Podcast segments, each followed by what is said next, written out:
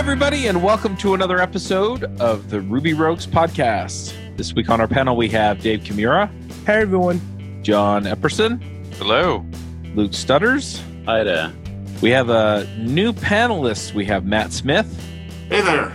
You want to go ahead and introduce yourself real quick, and then we'll introduce our guest? Yeah, uh, I'm Matt Smith, and personally, I've been doing Ruby for about 10 years or so.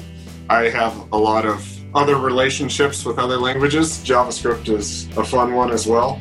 I run a consulting firm called Near Apogee Consulting, and I've been so lucky to work with so many fun things over the past uh, 10 years. A lot of financial stuff, heavy database stuff, and geographical data.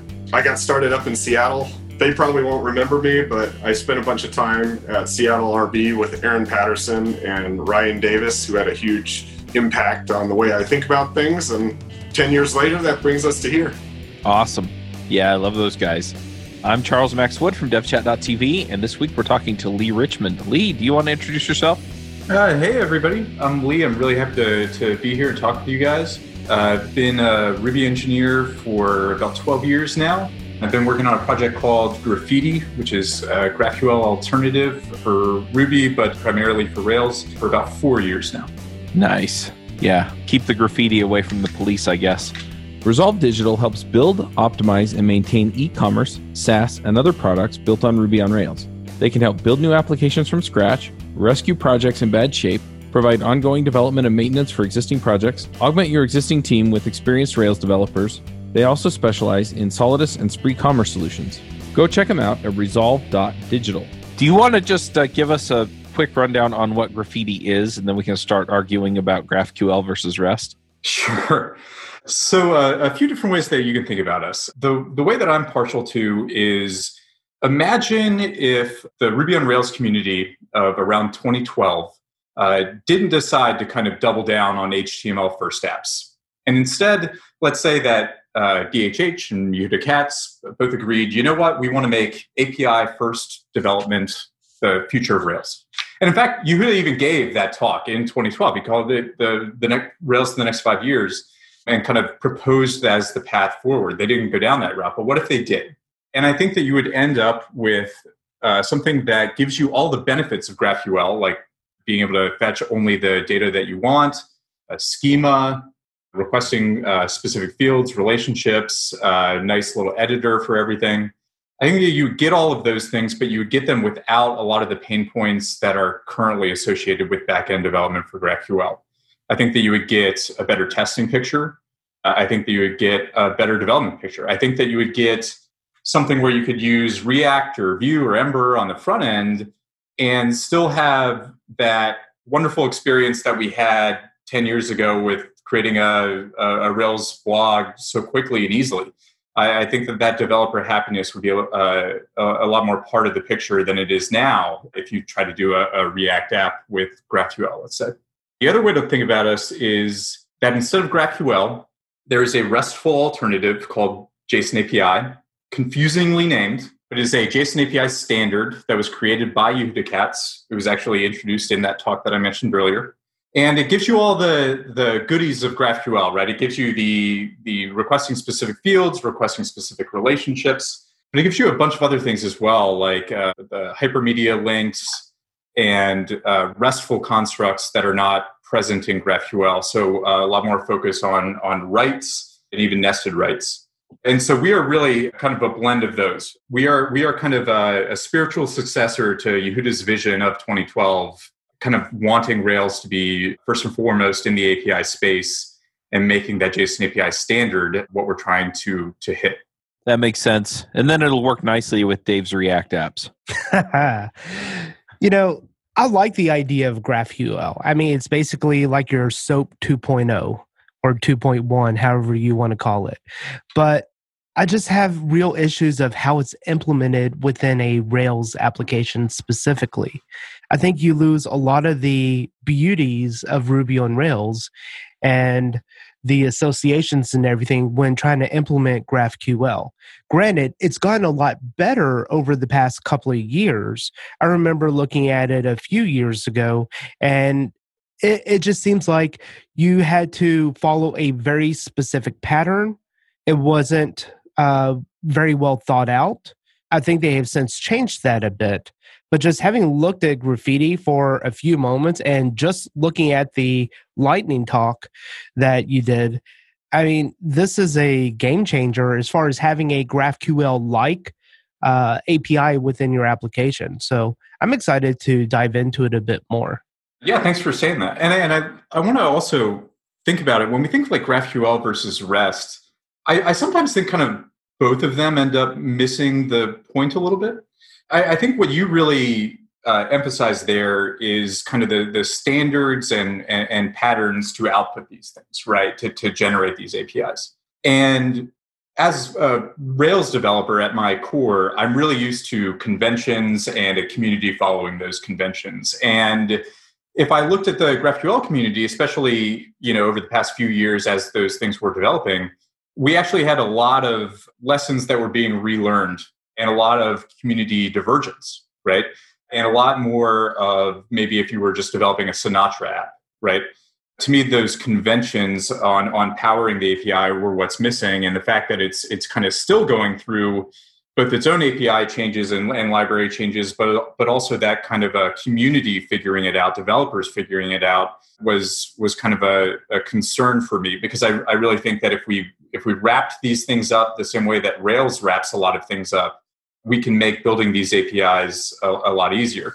And, and the other the last thing I want to say is just that whether we're talking about GraphQL or we're talking about a JSON API or just a traditional REST API the important thing to me is actually the concept of a resource, which you can still model in GraphQL, right? Uh, you can still model the concept of a post has many comments, right?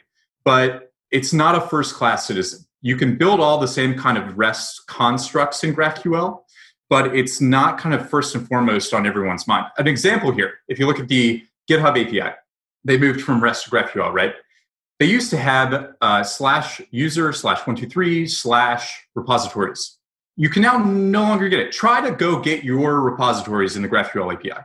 It is actually pretty hard. You have to go to repositories, and now it's kind of a filter param, and it's a special filter param. You actually have to give, I think, like two different parameters that are somehow like union or something. And the thing was, the graph didn't change. A user still has repositories, right? But the but the output did change, right? Just the fact that we changed paradigms changed the way that we thought about our domain, and it ended up making things uh, uh, harder in that instance. And that's with like kind of the best developers that we have here, right? That's with a lot of resources and a lot of manpower and a lot of smart people doing it. Uh, imagine, uh, you know, a startup with a team of four people and the problems they're going to have this is actually the space around which I find the most interesting discussion around REST and GraphQL. I watched your lightning talk and it was very exciting for me at the time. And I have yet to have a project where I have need to even make this kind of decision. So I get to just keep, you know, sitting here and having these academic discussions with everyone without actually having to, you know, bet on anything. So this is this is great, but it also means that like, you know, my opinion like is more from the outside looking in. But the thing so, that's always good. One of the interesting things when we think about these is like API first, right? Is I actually think it does pertain even to traditional Ruby or Rails development. An example here is let's say that we have our, you know, post has many comments, but uh, originally the comments are going to come from a database, and then a couple months later we decide to switch to Elasticsearch. And our controllers end up changing. We have to figure out how we're going to eager load those comments, right? If you're dealing with hypermedia, it's going to be a, a, a, an even messier situation. And I think if you have the concept of a resource, right, it doesn't necessarily mean that you're doing API first development it just means that you're abstracting those concerns away. You should be able to say, fetch me the posts and the comments, and it should just work. We should have an interface around that, whether or not you're using Elastic or the database, things like that. So I do want to make a, a quick point there that graphiti is actually something that can be useful to people, even if you're not doing that API first development with a, a single page app. I completely agree with that sentiment because on Drifting Ruby, I had Elasticsearch built in for doing full text search on episodes and stuff. And a few years later, I realized that I'm paying for this Elasticsearch service. It's just not getting used. luckily I had an abstraction that instead of just calling Elasticsearch from within the controllers and doing the searches in various parts of the application, I had everything extracted out into its own small class where it then from there made the call. All I had to do to fix my application to remove Elasticsearch and then just do full text searching on the database side was to just update these few little classes and the feature set just kind of magically worked or cascaded down because I was using the same entry point and the same output, which is just an active record collection. So I definitely agree that if you're having to make any kind of external calls or even internal calls within your own application, having that level of abstraction, it might create more files within your application and it might be a little bit more confusing on onboarding a new developer because they're like, hey, what is this uh, user resource class? What is this doing? Why aren't we just calling user dot all or whatever?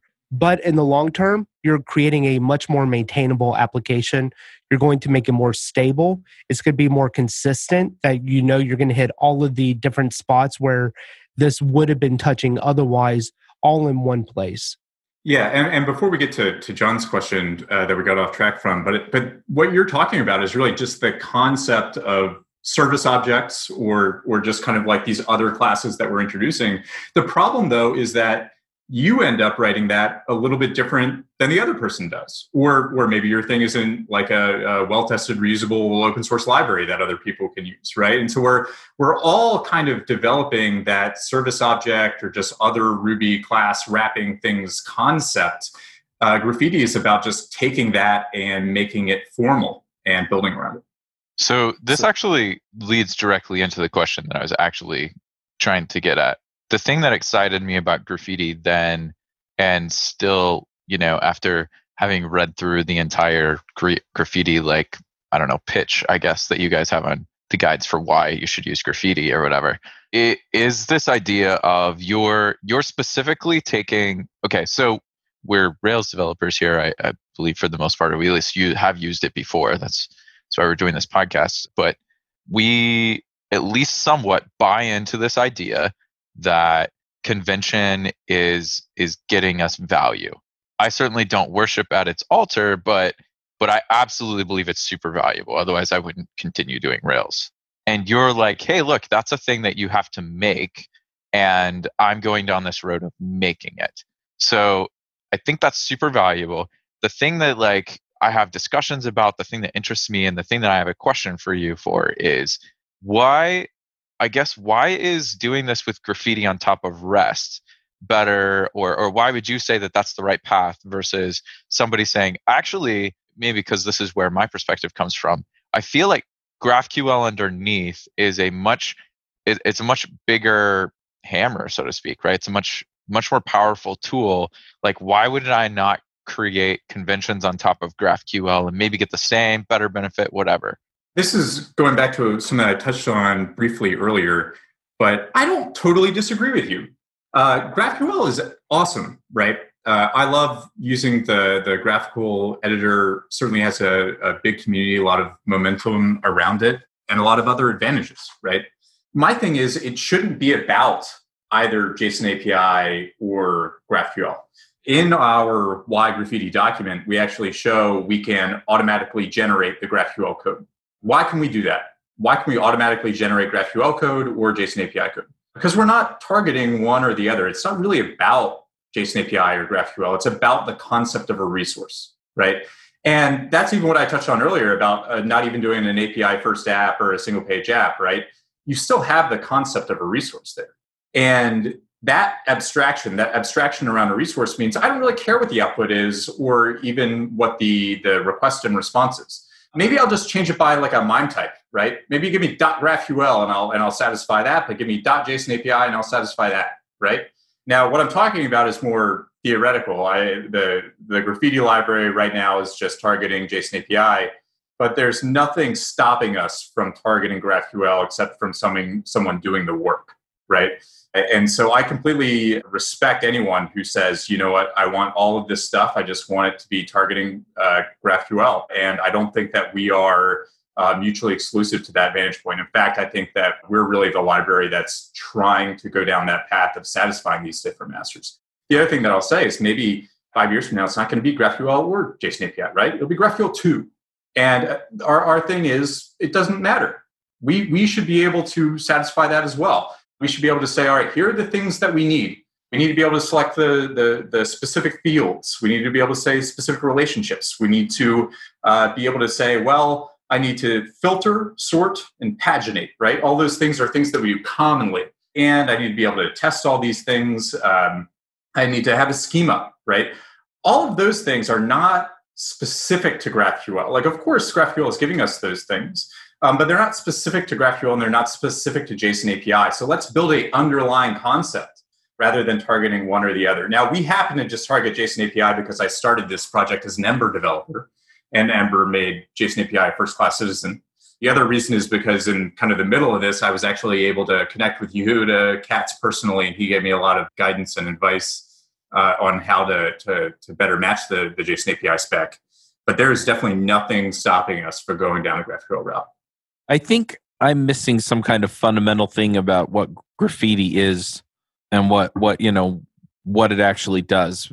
I mean, sure. I've I've built GraphQL and Rails. I agree with Dave; it's a royal pain. I like some of the ideas behind it, but if you have a convention around REST, it's pretty simple to reason about too. So you know wh- where does graphiti fit into this right you know single endpoint and the graphql standard versus rest and its multiple endpoints that follow a convention?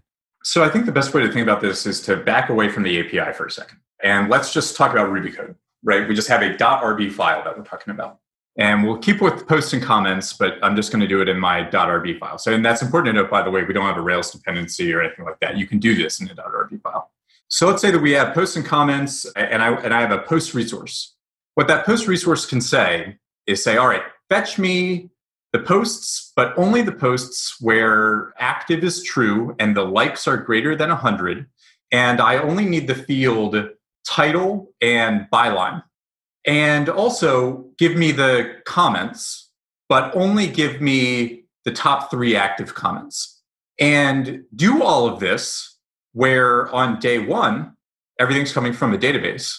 On day two, I can change one line of code and comment resource, and I can say self.adapter equals Elasticsearch adapter, and everything works exactly the same way. I'm just powering it from Elasticsearch. Now, think about all of that, right? We still haven't even had anything with an API. Think about all of that, and then think about testing that. We have a post resource and a comment resource. They have their own tests. So, everything I just said about selecting the specific fields, making sure the likes greater than, or the sorting or the pagination works, right? All of those are integration tested. Uh, so we're actually hitting the database and asserting that we get back the right result and everything. Uh, and now imagine like everything in our .rb file. Let me think about I now have everything done. We've made our query. We've got everything. And the result of that, I should be able to call dot to JSON on. And that dot to JSON, I should be able to get back, all right, a, a simple nested structure like a default Rails would give you, right? But if I say dot to JSON API, I'm now matching the JSON API standard, right, which has a section for included documents, a section for, for relationships and hypermedia, right? It has its own kind of specification around it. And then say, all right, well, if I can do those two things, which is what Graphiti does support, we, we have a .xml as well. Uh, imagine doing the exact same thing, but say dot to GraphQL. And imagine the input, which is just a Ruby hash, right? Graphiti is just taking query parameters or you know your, your post input and we're just turning them into a Ruby hash that that class accepts, right? Do the same thing with GraphQL. Take whatever the incoming thing is, however it's coming in, turn it into a Ruby hash, and pass it in that class. So it's really not about the API, right? Because we can always just call to JSON, to JSON API, to GraphQL, whatever. And we could always take whatever the incoming thing is from the API and transform that into a Ruby hash or arguments, right? It's about the resource itself and saying that it has an adapter to define all these reusable pieces of behavior. And that has relationships to other resources. So we know how to go from a post to a comment and not have n plus one queries. And that we have a way to easily integration test all of this. Does that help? Yeah, it does. So you you essentially just provide this class then, or you provide mechanisms for this class to exist. Yeah. Yeah. So the way that we kind of pitch it is saying that if uh, Active Record is an abstraction around the database, Graphiti resources are an abstraction around the API. And, and, a good way to put this, by the way, we talked a little bit about kind of Rails development with and without an API earlier. One of the things I want to bring up is to, to kind of like maybe bring this full force accepts nested attributes for. Uh, I think that we've all probably had certain pain points with accepts nested attributes, nested validations, and stuff. And I think even DHH maybe a little. yeah, yeah. I think even DHH on GitHub says like, you know, I don't like this thing either, right? But if you look at like the the Rails blog post, right? Imagine a blog post that says, "All right, put in your your your your post body, put some tags there, and then also have a drop down for who the author is." you need some sort of accepts nested attributes, right? Because because we're, we're, we're some sort of form builder or some service object or whatever to set, accept all these things. Because we have three relationships here: we have the author, we have the post, and we have the tags. And this falls apart at some point, right? We've tried this as a community every different way. We say, well, we'll do the the form stuff, and we'll have libraries for that. We'll do the accepts nested attributes, we'll have libraries for that. We'll we'll, we'll, we'll continue figuring this out team to team and and that kind of goes against rails right we should have an easy way to do our blog posts and this is a common thing and especially if you think about it as a single page app we have these entities right we have these rest entities we have an author we have the post we have the tags if i can send one thing and just say like well the premise of rest is saying take that state and just send it to the server why can't i take those three entities and just send them all to the server at the same time right? And uh, that's what we're ultimately talking about uh, is an abstraction to handle those types of circumstances. And that helps even uh, non-api developers right? Because graphiti is going to handle all that for you. When you send all that down to the server you're not going to have accepts nested attributes. We don't touch it at all. It's not a feature that you will ever use if you're using graphiti because that's part of our libraries. Our kind of formalized service objects are going to handle all of that for you because we know it's a common use case. And and and now that you're doing all that, imagine another one maybe is uh, active record callbacks, right? I think we all know maybe at this point, let's not send an email after create or something, but we certainly went through that as a community.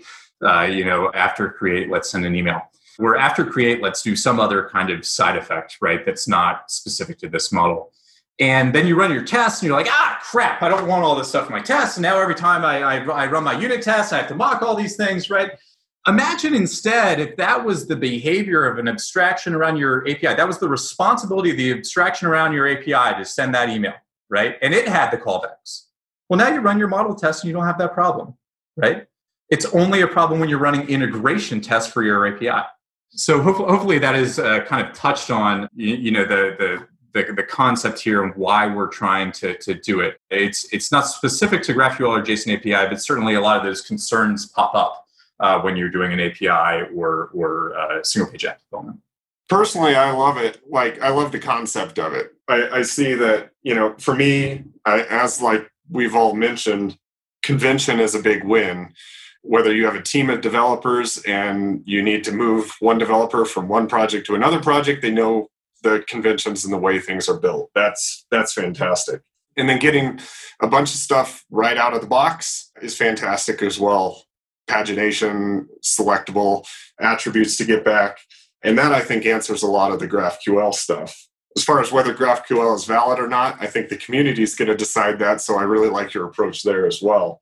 My question is when looking at and evaluating this in terms of bringing it into a project, what would you say because i haven't done it yet I, I saw this a number of years ago and i can't remember why we didn't go further with it but what's the time to get up to speed with all everything you need to know in order to feel comfortable taking this on and then once you're at that up to speed mark what would you say the time to integrate in a new project would be I, I think a lot of it comes down to how much existing Rails experience you have. Again, we, we don't have a dependency on Rails, but I think that's probably the best way to, to look at it. There are a lot of concepts in Graphiti that will be very familiar to you as a Rails developer. And so, if you are already a senior Rails developer, I think that you will pick up Graphiti very quickly and it will uh, resonate with you. A lot of the, the moving pieces here will, will seem familiar. if you are someone who's coming from a different language or you're coming uh, more as a junior Rails developer and you're just going to add graphiti there, you're going to get up and running very quickly. You're going to have stuff stuff working very quickly and uh, a lot more out of the box than you will uh, with with really anything else. But then I think you're you're going to start having some problems where you're going to start having to wrap your mind around some of the some of the concepts. And so that's actually been one of our struggles is that graphiti when, when we get new users half the time we're teaching rails concepts to those users uh, you know uh, because they work very very kind of hand in hand with with graphiti so to your, to your second question on adding it to an existing project again it depends on the on the project. I think overall very very quickly if you have something where you're coming from json api resources or any other kind of like api first paradigm i think that it'll it'll be a, a pretty quick and easy transition. I actually started this on the active model serializers team and a lot of the very very first ideas uh, kind of came out uh, of from there. So if you're someone who's just doing a traditional rails api with active model serializers i, I think it'll be very quick for you to transition to graphiti. Uh, the last thing i should probably say here by the way one of the things that i think makes it easier to pick up with graphiti is our integration testing which i which i've talked i've, I've touched on earlier but I, I, think it's worth kind of diving into for a second here. All of those things when we say uh, I, I need to sort, filter, paginate, fetch the relationships. Those are all tested within Graphiti, right? When you're just talking about uh, it's a post table and you have a title field and you want to, you know, say the title contains the string, right? We'll give you that by default. You don't have to test that yourself. Uh, but then you get into things like, well, I only want to fetch posts that have active comments, right? So we need to do a join. And Graphiti doesn't do the joins for you. So you write your own filters there. Uh, we have kind of a DSL for how you write that logic you'll still use normal active record. We just kind of give you a hook on, on where you want to do the join. And that's where you, you would test it. And when you write your test, it, it's, it's reasonably simple. You say, here are the query parameters coming in. You give that as a Ruby hash. And then you say, all right, just pass that to my resource and, and, and look at what I get back. You can either look at the database records that we would get back, or you can look at the actual JSON output that we get back. And we have helpers to help you parse that JSON output. But but all this stuff hits the database and works end to end, right? So one of the things that I really think helps developers pick up graphiti is you actually don't even need to spin up the API. You don't need to write a seeds file and open up your application and run Rails server and, and, and go through all these steps. It's actually easier to just write a, write a spec. And in fact, that's how I do my development with, with Graphiti. I write a integration test I commit, I push to master, and I deploy. I don't even run the application uh, unless it, it's something that uh, you know particularly sensitive or, or particularly wonky. And because now we that's the easiest way to develop, and then we have this integration test ensuring everything still works. I think that helps developers start to get their hands dirty with playing around with different scenarios, getting into the code, fiddling with things because they know that they can kind of run the test and just see how things change or, or, or break or don't break. Yeah, it frees you up to focus on the domain model of what you're actually doing and building rather than everything else. Exactly. If I if I had like a like a one tagline thing for graphiti, it would not be about GraphQL or JSON API. It would be about focusing on your domain model. It would be about removing all of these other concerns so that we're not worrying about them and we can focus on our domain. Yeah, we do development very similarly concerning APIs. You know, run tests and play around with it. And, you know, as long as they're passing, then there's very little need to actually launch and everything. And the other thing I'll add is that we're building those service types of objects. And so for me, it really comes down to whether or not it's more work to integrate something like graphiti and then the longevity of the project because we've all dealt with upgrades and then oh okay rail 7 comes around and oh graphiti stops yeah um, yeah isn't around anymore and having the confidence to go into that rather than build a little minimal wrapper like Dave was talking about. Yeah, and, and I think the big thing there is a that we don't really have a Rails dependency. So we have graphiti and then graphiti Rails. Well, um, I love that part, by the way. So. Oh, well, go oh, great, good to hear. And, and and the great thing about that is we we we do like Rails a lot because it has those conventions and and and, and kind of common thinking that you know we want to adopt.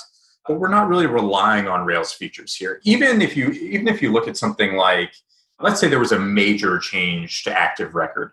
We have an active record adapter, and the active record adapter, I mean, I think I think sometimes we, we say the word adapter and, and we think of like the Rails Postgres adapter or whatever, and it's just the, just a huge file with all this stuff that we don't know going on. The Graphiti Active Record Adapter is something like I don't know, like 150 or 200 lines of code, and it just says, all right, like when you want to sort, you're going to call it dot order, right? When, when you when you paginate, you know, depending on whether you want Kaminari or will_paginate, like do you want to call dot per or dot paginate? When you want to filter, do you do you want to call dot where, right, or something else? it's just not that difficult. And so even if they totally change, let's say they wanted to do the SQL ORM instead of Active Record in the next version of Rails, you write another 150 line adapter and you're moving on. So I, I don't think that we really have much of a dependency or, or much many things that would really prevent us uh, from from doing pretty easy upgrades uh, for Rails or really RSpec would be the other big dependency that was my other question because all the examples use RSpec, and but then I saw a line in there that says RSpec is fully supported and as a first class citizen or something like that, but not required. So does that mean you're totally on board with Minitest and I can test this? Yeah, you you you can make it work. It's just going to be a, a little bit harder for you. We have some RSpec specific helpers that we can like mix things in RSpec and stuff like that. And that comes with a graphiti spec helpers library. And there is one file, rspec.rb, that we that we mix into your rspec tests to just give you some sugar to, to kind of wire everything up. You could write the same sugar file for Minitest. It, it, it's just really a easy to use sugar, not anything that we're we're critically relying on.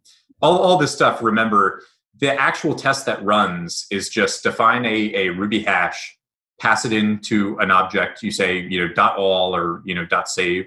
And then you say, look at the output, right? So we can do that in Minitest or RSpec or, or whatever else. Love it. Early in my career, I figured out which jobs were worth working at and which ones weren't, mostly by trial and error. I created a system that I used to find jobs and later contracts as a freelancer. If you're looking for a job or trying to figure out where you should go next, then check out my book, The Max Coder's Guide to Finding Your Dream Developer Job.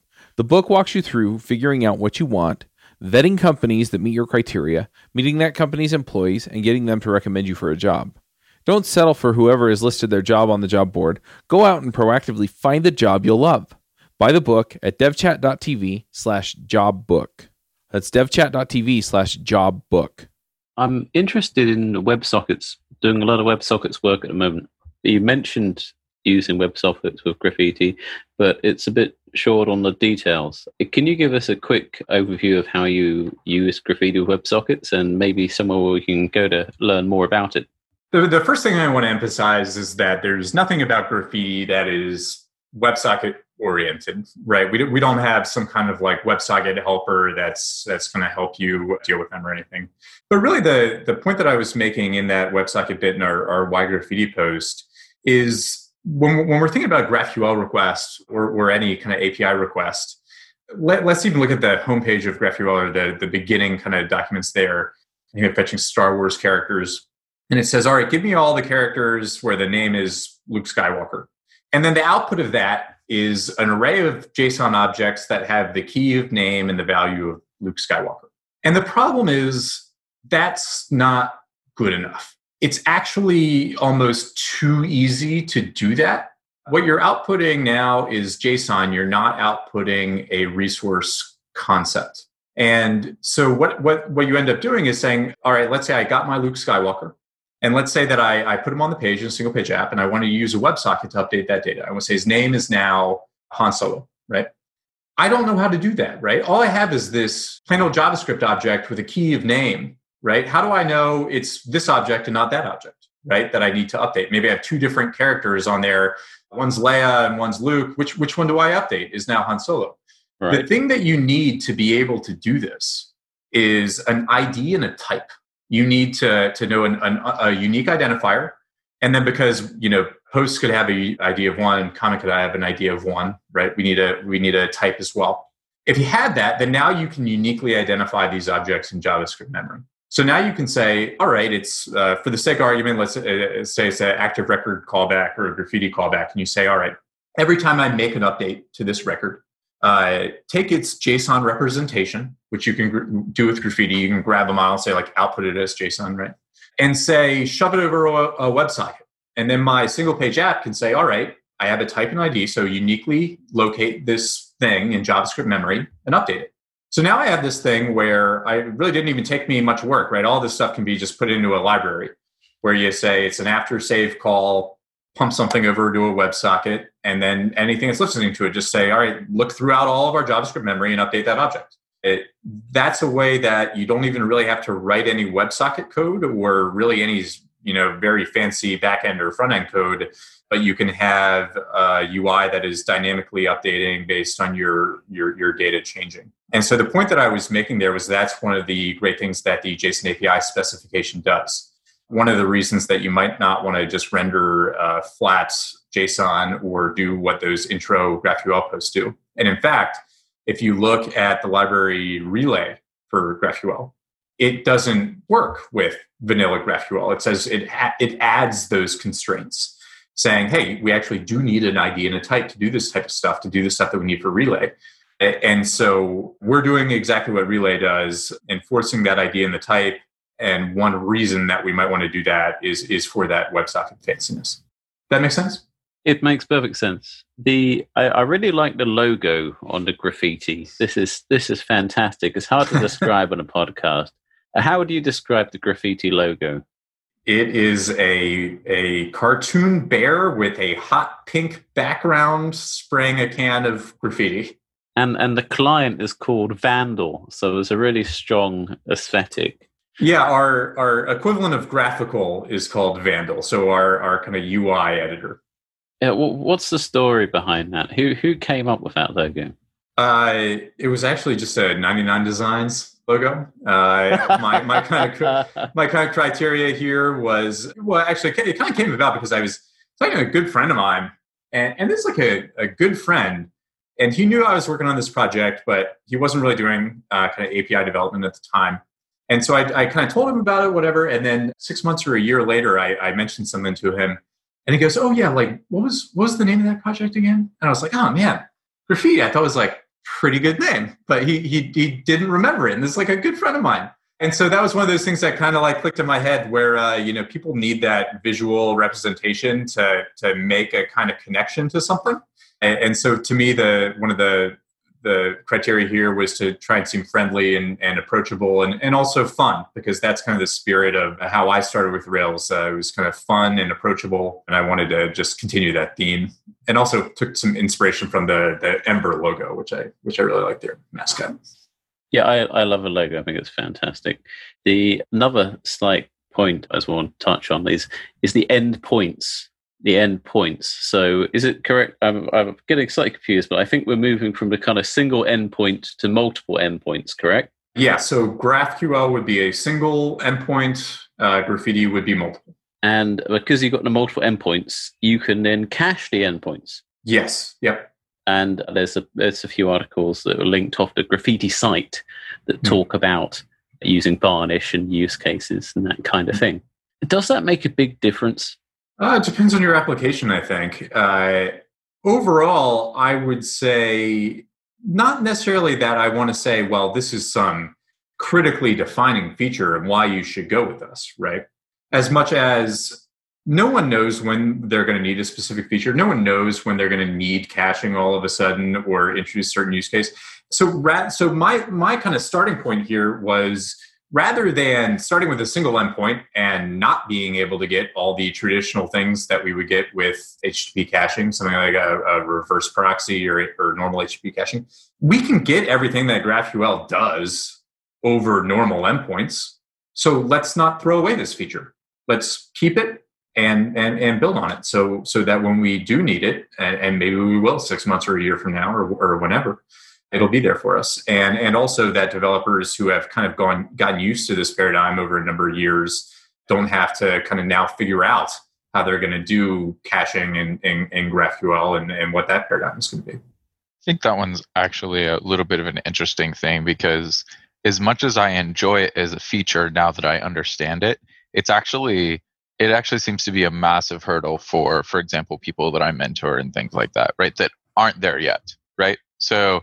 For the people that haven't sort of figured out, oh, I can just explore an API, and once I sort of understand this pattern, I I, I basically understand all the rest of it. Like it's a massive hurdle for them. It's why I feel like people are like, oh, do you have experience with APIs? Like when they're you know creating job descriptions and things, because they want to make sure that like you're one of the people that's passed that hurdle already.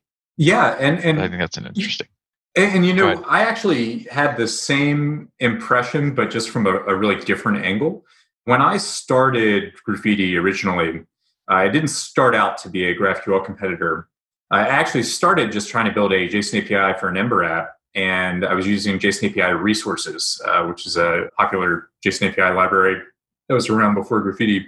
And I had those same hurdles. Uh, I to use that library, you don't have controllers anymore uh, you don't have routes. And, and, so it was just kind of odd to me as, as someone who had, been a, a, Rails developer for, for nine or 10 years at that point to kind of say, all right, like we're going to do things totally differently now. That, that is something that always uh, rubs me a little bit the wrong way. Not that we shouldn't be open to change when we need to, but one of the premises of graphiti is that we didn't need to. We could actually keep all of the traditional Rails concepts that people have had, been kind of learning and building on for for many years, and, and, just build all on top of those instead of getting rid of them entirely. Is this is this a sort of reference to the Derek Prior talk that you mentioned or whatever? There is a reference to a, a talk that uh, Derek Prior gave at RailsConf on REST, and a lot of it does touch on that. In that, as a community, and I'll say the the Rails community here I think that we've kind of gone through this learning rest concept slowly over a number of years where initially it was well we're just kind of modeling exactly the database right and and then slowly well no a resource isn't really the same as a model right? And an id isn't necessarily the same thing as a primary key. And and then we go through where well you can do so many things with rails routing but what does it mean to have a route called slash ship right? Uh, why do we need to do that versus versus normal rest, right?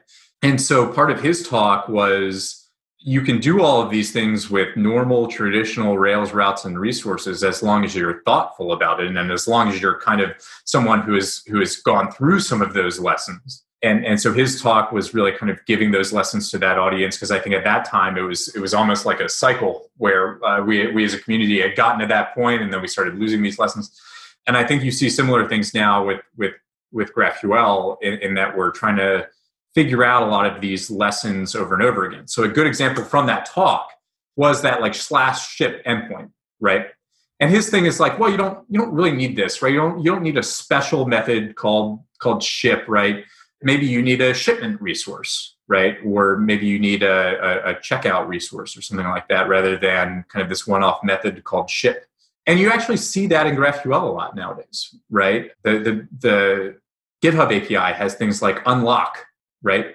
Why are we not sending an account to the server in a RESTful way with the lock property changing from true to false? Why is there now this one off thing called unlock? And so to me, that that kind of learning premise that GraphQL is going through is the same thing that we've been doing for many years as a Rails community, trying to say, no, it's about REST, it's about these conventions, it's about thinking about your domain this way, right? Uh, a lot of those things uh, uh, got got kind of thrown by the by the wayside. So I think that his talk was really it was really about REST and, and, and restful conventions, but I think they apply to the to the overall premise of graphiti as well. Yeah, you you can't see me because I don't have video, but I'm like over here nodding. That's more or less the lesson that I got out of that talk too. So that we should be thinking of everything, and and I think you do say this in graphiti. And anyway, so I'm like saying this sort of as validating and an agreement, right? Like that basically we should be thinking of everything as resources. That works really well for REST. It it appears to be a method, at least right now, that the community, that the GraphQL community is exploring to solve their itches and it is the solution that the graphiti is taking which is one of the reasons why this is super appealing to me. So. And i think that that is something that's going to happen right? I, I one way or another i mean there are projects that have a resource or a resource like concept. One, one of the projects i really like is called prisma. It's in node So it's a good thing I'm mentioning on the Ruby Rogues podcast. But uh, it, it's kind of similar in premise to graphiti as far as like the stuff that you get out of the box, maybe a high level kind of premise and architecture. I've actually had some meetings with that team and they think very similarly.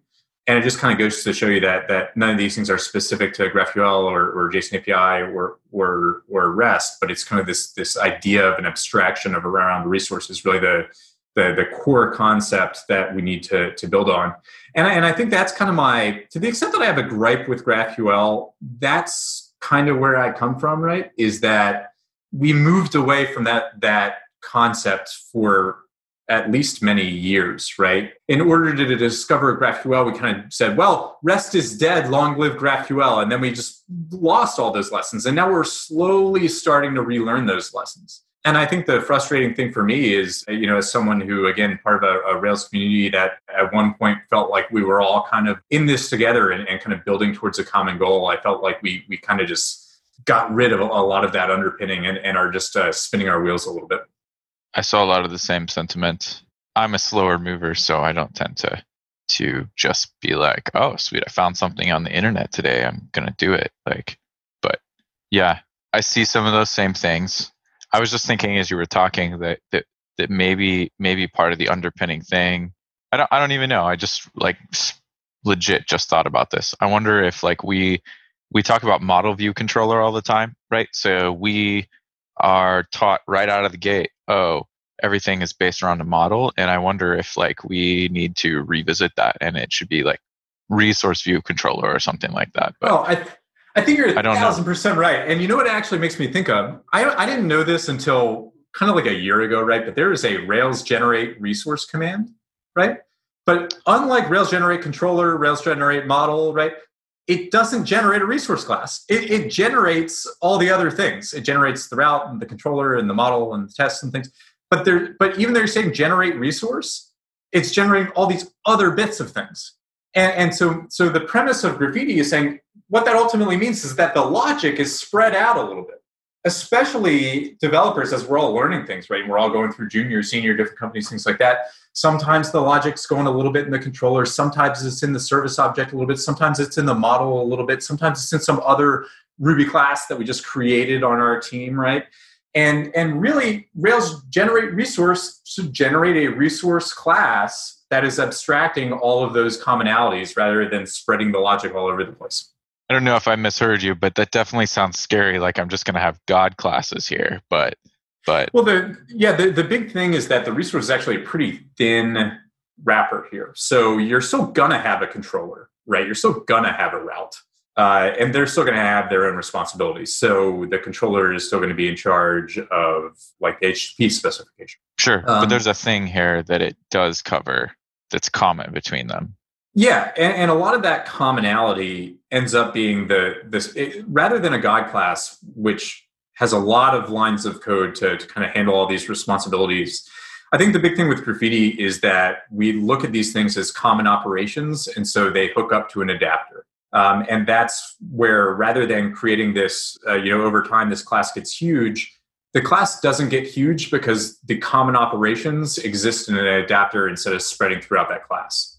So those common operations, when I say like we need to filter, sort, paginate, all of that stuff is already in the adapter. Uh, when we think of callbacks, we have uh, a, a, DSL, kind of like a, an active record DSL, to handle those things, those kind of life cycle things. So resources, actually, in my experience, and and even talking to my users, don't end up as as large classes. And in fact, a lot of what Graphiti will tell you to do, because the same. Remember, you know, the a resource is not one to one with a model it actually starts encouraging you to say, well, uh, here's my user resource, but here's my admin user resource. And they're both hooked up to the user model, but they each have a little bit separate responsibilities, right? The admin resource is just going to have certain admin functionality, certain authorization rules, things like that. So uh, I, I think the because the concept of a resource is not one to one with either a model or a route, it ends up being that you you never end up with like one single resource with all these huge responsibilities.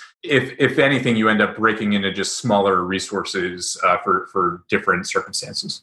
It's it's definitely an it's still an abstract concept for me because i have not obviously used graphiti just yet but It sounds like basically like mm, I guess this is this is kind of on the lines when I first opened the box for service objects. I was like, this is a super powerful tool. And obviously, as we have seen over the years, you can totally do stupid stuff with it, but but it's super useful. It's what it feels like, at least upon opening. Well, let me let me try it this way. Actually, I think a lot of people think of the resource immediately, and they start thinking about well, it's the thing doing the database joins, and it's the thing doing the the the, the actual callback and, and, and things like that. And really, what a resource is is it's wiring. It is the wiring between the model and the API.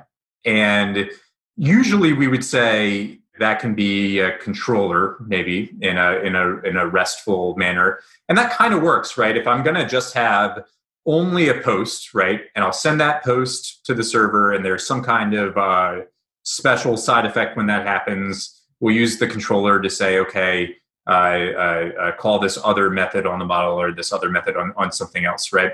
But if you have a graph api so a GraphQL uh, style API or, or a Graphiti JSON API thing where things can be nested, we're not just hitting slash post, right? You could be hitting slash user and then also be sending posts to the server as part of that call. And so the logic can no longer go in the controller because it's no longer one to one. But we still need some sort of abstraction around there, some sort of thing that does that type of thing that the controller would be doing, handling those, those callbacks or, or telling the model what to do and so that is now a resource. It is the wiring code between other things. It is not the thing doing all the work. And so I, that's why I think it doesn't really become a God class. It's, it's just an abstraction for the wiring between those various other bits of your application. I think that's fair. I think it maybe doesn't fit how I was using the word resource.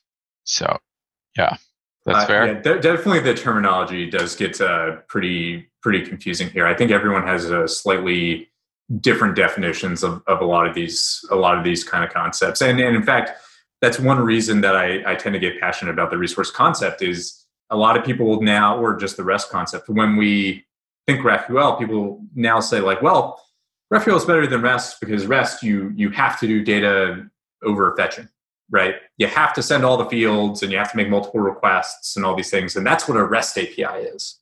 And it's not really what rest is right? Rest is really more about this kind of resource concept. And so i think that's that's one of the the struggles that i have as well is is trying to reach different people at different levels of understanding all of which can can be valid trying to to unite some of that that understanding rather than than kind of just saying well you know rest is the thing with multiple endpoints or something like that.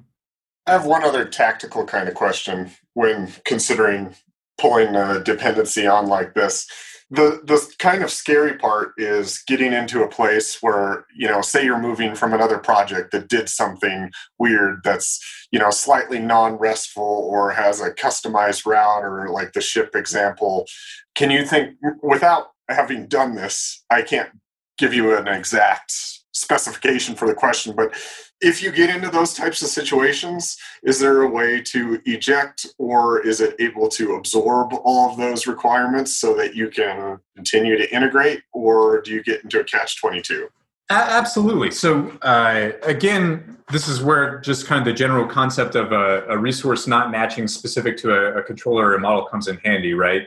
Uh, when we have that super custom action, a, a good example here is maybe like checkout, right? Where we have to have it's an order and it's order items and we have to uh, create some sort of shipping information do a charge right?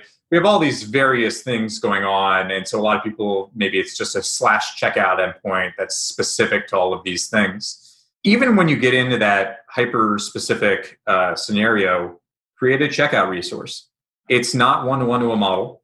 You still have full control over everything that happens and so you could do the same kind of thing in Graphiti using a resource, create a checkout resource and and tell it how you want to handle all those those operations. So we're not coupled to uh, active record or a model or any specific operation that happens. There, there are kind of defaults that we set saying like by default, I expect that you're going to do dot save on a model, but you can you can hook into it and customize all those things. And when I say that you could hook it in and customize, I'm actually not talking about a, a huge surface area. I'm talking about, you know, five methods that are are critical that you you kind of implement yourself to say, here's what I want to happen in these various circumstances. So even in the worst case scenario, I think that you could create a custom foobar resource and and and still be on your way. But even if you didn't believe me, I think one of the interesting things is because we still have routes and controllers in a traditional Rails app, all right, do whatever you would do in a normal Rails application then. Don't use Graphiti for that endpoint. And, and that's something that uh, you could easily do because uh, uh, Graphiti isn't taking over your application and, and, and kind of forcing you into a certain paradigm. We're just giving you uh, this kind of additional class and a little bit of wiring. You can still do all the things that you would normally do if you need that escape hatch. So you could almost convert each endpoint over one at a time uh, obviously doing the necessary versioning things to make sure that people know what they're going to expect on the on their way back but yeah you absolutely you absolutely could do that. And in fact i i, I have users who are absolutely doing that. I do think that one of the uh, cons of that approach um, is you're not thinking about your domain holistically now uh, you're, you're not building that kind of holistic here are all the associations of this object now that i'm fetching but but you can do that incrementally if you want to or if you just ran into a specific problem that you had to deal with is more so but yeah, yeah. 100% agree yeah. And, and, and by the way, we have people running graphiti uh, side by side with active model serializers, right? Uh, there's there's just nothing stopping you. Going down that line just a little bit further, and and kind of kicking back to our discussion a minute ago too. Would you say that one? I'm not saying that all of what graphiti does, but would you, based on what you were just talking about, would you say that one of the things that graphiti like sort of allegorically like maybe replaces would be all of those form objects that we've been making in service objects at this point? Yeah absolutely. In fact i would say like if there's one like common pet peeve throughout my entire career it is nested forms. I don't know why nested forms are still so hard but they are. They are for me at least. And, and again that kind of premise of I just have a post, I have tags, I have an author. I should be able to send all of these things to the server in the same call because I need all of them to be within the same transaction. That's still restful, right? We're just sending multiple objects to the server instead of a single object. Uh, we're sending a graph down to the server instead of a single entity in that graph.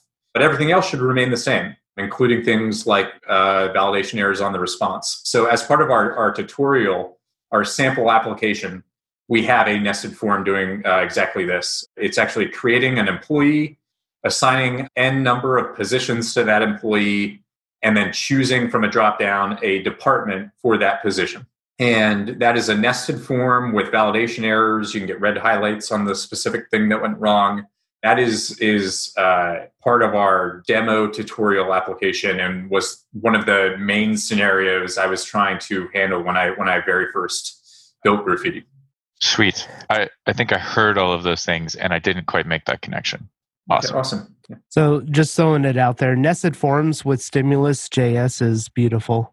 Oh, awesome. Yeah, I actually haven't had the the pleasure. And, and by the way, I also want to say I'm pro traditional Rails development, right? Uh, I think that traditional Rails development is still a, a fun, happy path. I, I, I actually started this project with the use case of I had to be an API endpoint for unknown customers. I was actually doing a kind of an internal Heroku style application. So, so teams throughout my company all were going to hit my API for information about their servers and what packages were installed and, and, and what Chef release they were going to roll out and things like that. I also had to be an endpoint for uh, a number of different systems that were hitting my API with data. Uh, so they were doing a bunch of machine learning and then sending that to my API. And then I also had to be a backend for an Ember application.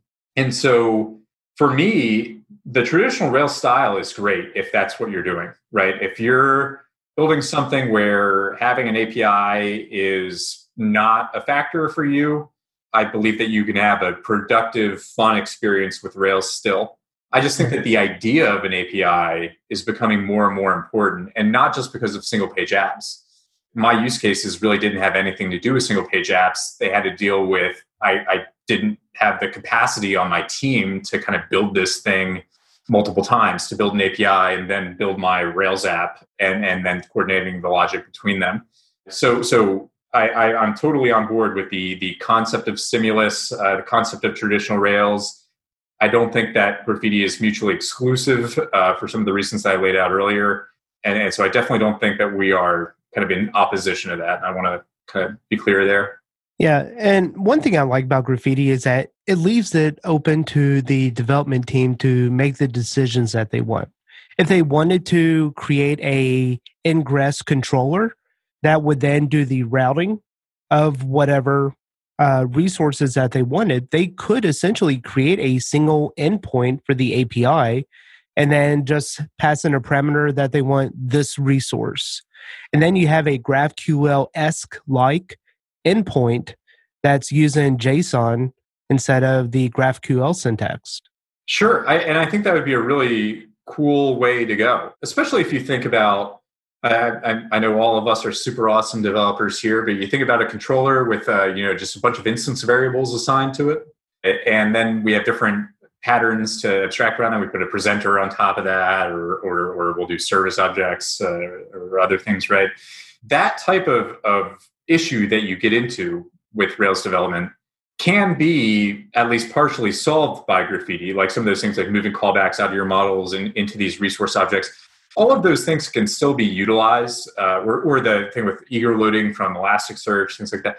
All of those things can still be utilized in a traditional Rails application, and then you just get to reuse all of that logic for your API. Yeah, it's really cool. Yep. All right. Well, we're kind of getting to that point where we need to start looking at picks. Uh, before we do that, Lee, if people want to connect with you or have other questions, how, how do they do that? My email is r-i-c-h-m-o-l-j at gmail.com. My Twitter is twitter.com slash r-i-c-h-m-o-l-j. Both those are probably the best way to, to reach me. Uh, if you go to graphiti.dev, graffiti with a PH, uh, you'll see a bunch of contact information there as well. And we have a, a, pretty active Slack channel if anyone just has uh, random questions and wants to talk to other people about their experiences. Awesome. Are you trying to figure out how to stay current with Ruby on Rails? Maybe you were sad that you missed out on some of the interactions you could have gotten at RailsConf, but you're still not sure you want to travel because of COVID 19? Well, I'm putting on a Rails Remote Conf. We're doing it in August, and it's going to feature a lot of your favorite people from the Ruby Rogues panel and other friends and neighbors across the community. So if you want to join in the fun, Come watch some of the RailsConf video talks with us during a live watch party online, and then come see all of the live talks the next three days. Then come check us out at railsremoteconf.com. That's railsremoteconf.com. All right, well, let's do some picks. Dave, do you want to start us off with picks? Yeah, sure. So the first one is a free application called Lens. If you do anything in Kubernetes, Lens is a pretty cool app that'll basically give you a dashboard and health overview of your Kubernetes instance. So check that out if Kubernetes is your poison. And then another one is Backblaze. So I use Backblaze to back up my NAS. It's about five terabytes every month, and it ends up costing me just under 25 bucks, which is pretty cheap. And it's a AWS S3 competitor, but they just announced a S3 compatible API for their B2 storage. So it's like a third of the cost of AWS and all the other competitors.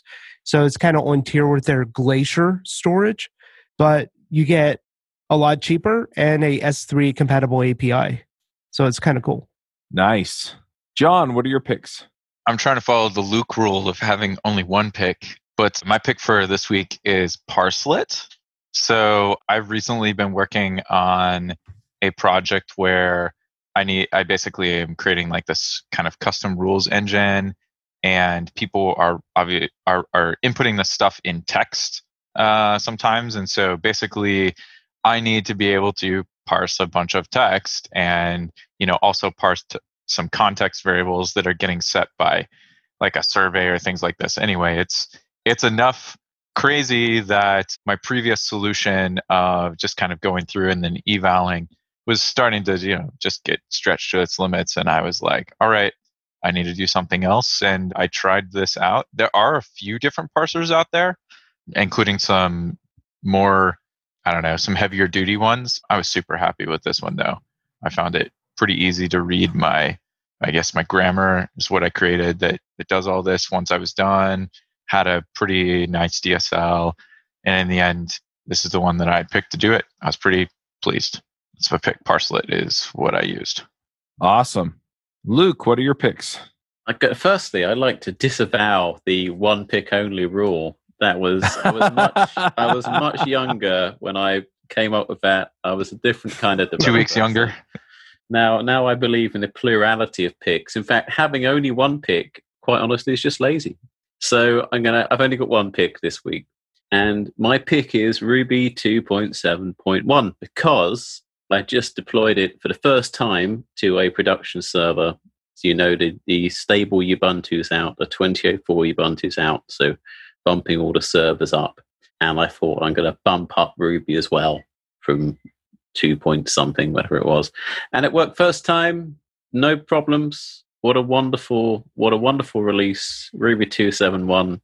Just uh, compile it, install it, Ruby build it. Fantastic. Awesome.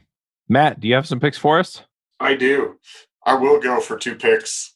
One for us developer types on password management. I've been using Pass for a while, which is a command line and uses Git under the hood and PGP, all like tried and proven things. And if you haven't ever tried it, it's I love it. They do have front ends for it too, but you know why. And then um, my second one for fun, I've been researching doing a bunch of hikes this summer, and I've really finally dug into using Google Earth and importing and exporting data out of that. And it's been a lot of fun being able to go out and find some hidden places to go off and hike to. So those are my picks. Awesome. I'm going to throw out a couple of picks. So I've been working on the remote conferences. I have the page up now for React Native Remote Conference. That's JavaScript, mobile development. I think John knows a bit about that. But yeah, so I'm putting on a conference for React Native developers. I actually borrowed the dates from Chain React Conf, which was going to be in Portland at the end of July. So if you're looking at doing mobile development, I've really gotten into it lately and I'm really liking React Native. So I'm going to pick that. And then we're going to do a Rails remote conf. I was going to do it in June, but I decided to do it in, in August instead. So keep an eye out for that and probably looking at doing uh, DevOps or DevSecOps or both in September. So yeah, that's stuff that I've got going on. One other pick. So my wife, I was pretty burned out earlier this week. My wife said, You are leaving and you are coming back in a couple days. She actually used my Hilton honors points. So the hotel was free. Checked me into a hotel across town. So yeah, Monday I got on a couple of calls that I couldn't get around. And then I basically spent the rest of the day listening to Percy Jackson and the Olympians. They're they're decent books. Not the best books I've ever read, but kind of the right balance of interesting and mind numbing to, to get me through some burnout. So I, I, enjoyed those. And then played a ton of Breath of the Wild on my Switch. So I'm going to pick those. They're good candy books. I, I like that's kind of what I call Yeah. things that are like they're just fun to read through. They Yep. didn't change my mind on life or something. yeah. The, the, I've kind of unfavorably compared them to like Harry Potter, but Harry Potter, she includes a lot of literary structures and traditional ideas that my brain digs into those and i needed something a little less solid in that way so No judgment Anyway. for me. yeah lee what are your picks My pick is Graphiti, man. Uh, but no, I think I think actually talking so much about GraphQL and, and also Ruby, I think my pick would be what I mentioned earlier was Prisma, where that's a, an example of a library. If you want to uh, take some of the things I said and maybe you were interested in, but you wanted to follow them up in a different way, their uh, project in Node, uh, they just released Prisma 2, uh, which is really interesting. And I think they're doing a lot of uh, great work there. So if you're interested in this space, I would recommend that. awesome all right well thank you for coming this was really interesting Thanks, guys. Yeah. all right we'll wrap up there till next time max out Talk to you later. Later, guys. Have a good one. Bandwidth for this segment is provided by CacheFly, the world's fastest CDN. Deliver your content fast with CacheFly. Visit C A C H E F L Y dot com to learn more.